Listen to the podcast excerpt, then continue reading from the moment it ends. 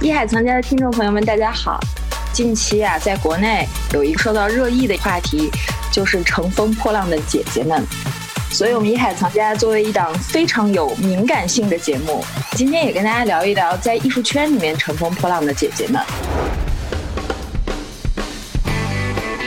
今天我们用一个特殊的方式，是因为我们现在是跨时差情况下进行的三 D 录制，不是指音效三 D，而是说 身处三个地方。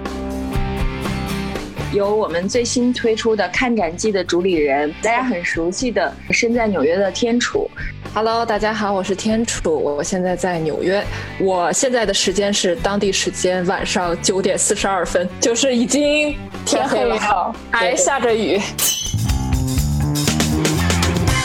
还有我们一直以来陪伴大家的身在洛杉矶的地鼠狗仔依依同学。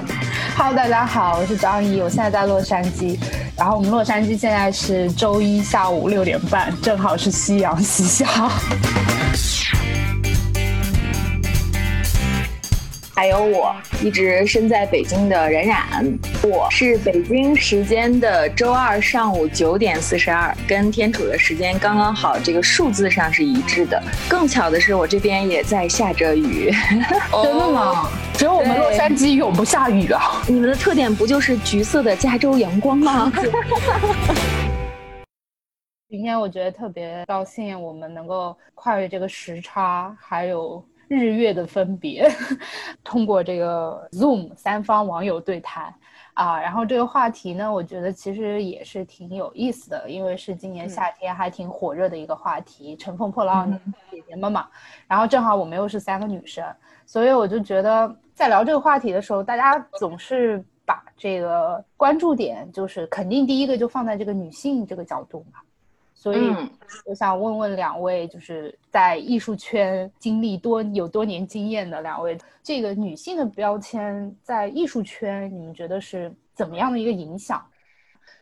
现在这个《乘风破浪的姐姐》热播了之后，也有另外一种声音啊，就是说现在大家那么努力的情况下，无外乎也是在以一个相对就是非青春的一个状态去扮演青春。那这个其实也会受到大家的诟病嘛，就是所谓在探讨是不是真正意义上的自信，就是说从真正意义上的自信的角度，那可能是我能坦然的面对年龄，坦然的面对周遭可能会给我带来的问题，然后真正的乘风破浪，可能也是说我如何的去解决好这些问题。所以从这个角度上讲，我觉得艺术圈在我的概念当中，尤其是女画家。给我的最大的感觉就是坦然，所以说从女性艺术家的角度，就是每次 看到一些男性创作的时候，你往往会觉得哦理所应当，就是女性的时候，由于由于自己也是女性，就会多一份代入感，就会觉得哇真的不容易。我不知道嗯天楚有没有这种感受啊？嗯，其实我可能就是回到你最初讨论的那个问题啊，因为你也提到了《乘风破浪的姐姐》那个节目。其实女性标签这个东西，我还是想再说一下啊，在呃《乘风破浪的姐姐》中也可以看到，就比如说啊，就是星女郎挑男人没眼光，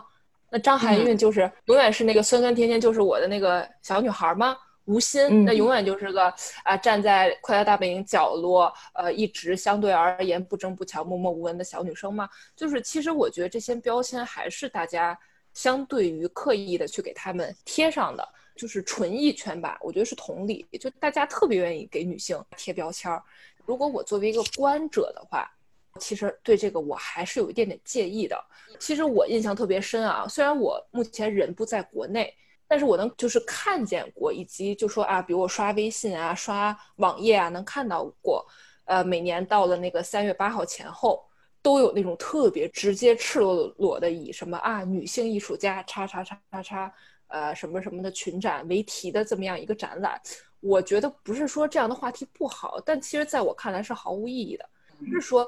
女性艺术家用来传达情感的这么一个形式吧，而更像是说。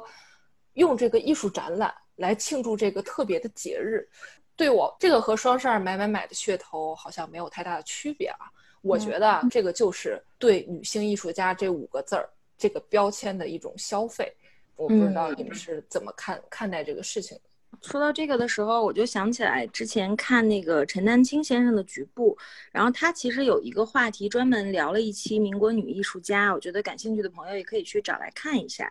那里面他最后就提到了一个观点，他就说，就像那个贡布里希提到说，没有艺术史，只有艺术家。而同样的道理，其实从某种程度上，没有男艺术家或女艺术家，只有艺术家。我觉得刚刚天楚说到的那个概念，一下子让我想到他说的这个话题。就感觉像你说的有点本末倒置，就是到底是女性这个角色更重要，还是艺术这个角度更重要？我觉得如果说我们要聚焦的话，我们就是尤其刚给到一个范围，在纯艺的范围内，可能我们一定要去判定的标准是它的艺术，而非它是不是女性这样一个角色吧？嗯，没错。其实我一直在想，为什么对于男性艺术家，大家只说艺术家；对于女性艺术家，就非要加上前面那两个字？就是在西方这个艺术世界而言吧，其实这个没办法，这个话语权都是默认从男性视角出发的。男性艺术家、男性策展人、男性评论家，哎，这些人是居多的啊。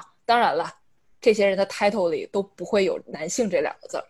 对，我觉得我很赞同，因为我觉得大家都把男性这两个当成那种默认状态。就 default 状态，但是但凡有个女性，她可能就会觉得很新奇，然后就要把你的这个女性这两个字往外说。我会觉得说，在一定程度上，有些人可能是想认可女性获得的成就吧，但是这样反而会站在我一个女性的角度，我会觉得说，当你在评判，比如说我的艺术、我的创作、我的工作等等方面的时候，你通过这样一个视角来看，其实是有点不太公平的。因为你就是把我放在了我就是可能比男性更低一步。呃，讲到这个，我觉得如果说你去判断一个艺术的话，应该是要撇开这些性别的标签。就像我之前在网上看到激流派的一个艺术家，就是久保田橙子，他有说过一句话，就是说管他男人还是女人，艺术就是艺术。因为他自己的很多创作里面是有女性的成分在里面的。但是别人就问他说：“那你是一个为女权呐喊之类的吗？”他就是用这句话来回应的，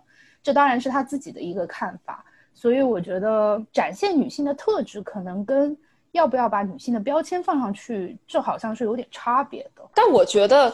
现在就是大部分情况而言，这两者还是被有意无意的对捆绑在一起。我不知道是我考虑过多了吗，或者是怎么样的？可能这个是我的观点吧。我觉得这个跟语境有关系，就是从我的角度，比如说这个从纯艺术也好，或者是我们把它放到一个大的文化概念内，可能之前女性本身就缺乏所谓的话语权，所以从某种程度上，就是一些客观的原因也造成大家不得不去通过作品里面去呐喊。或者是去争取这种话语权，比如说像西方的有一些女性艺术家，她很早就画了这这种女裸体。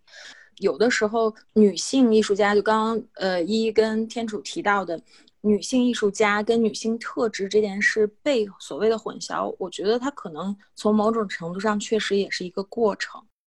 对，我觉得女性她这种刚才然然姐提到的，可能是作为附属的这种特征，尤其在过去。还有就是从小到大可能的一些经历，肯定比男性更难一点。我觉得这个肯定是大家都能认同的，对吧？所以因为这样的一个地位和一种成长的环境，所以会让女性有大家认为的这种敏感细腻啊这样的一些特征啊。我觉得这些肯定都会影响艺术者的创作。所以这就是大家在说一些很多艺术家他能表达出来所谓的女性的这种特征。从这个角度来看，我会觉得说它是有一定道理的。